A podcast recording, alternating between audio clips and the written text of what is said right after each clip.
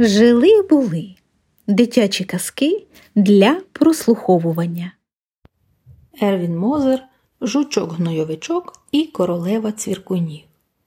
Десь далеко-далеко лежить країна, і ніхто не знає, де її шукати. Зветься той край цвіркуностан. Живуть там самі коники-цвіркуни та метелики. Коли цвіркун хоче проїхатися цвіркуностаном, він замовляє собі бричку, запряжену метеликами. У цвіркуностані немає ні автобусів, ні залізниці, ні навіть кінних екіпажів, бо ж коні завеликі для цвіркуностана.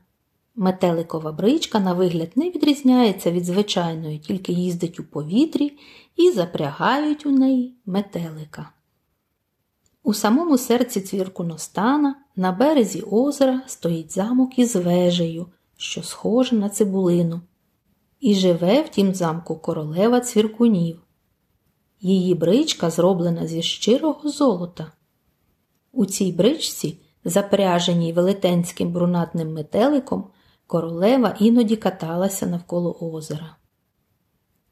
Однак літати далі їй не дозволяли, а про польоти за межі країни не було й мови.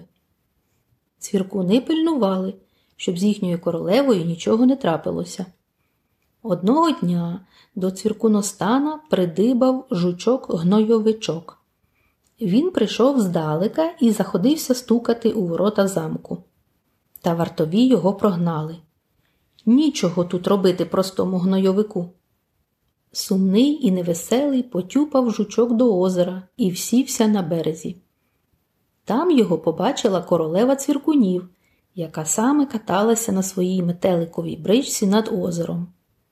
Вона дуже здивувалася, побачивши гнойовичка, бо досі ще ніколи не бачила таких жуків.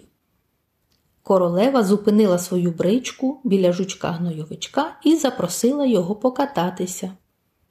Гнойовичок був у захваті і, чесно кажучи, одразу ж закохався у королеву.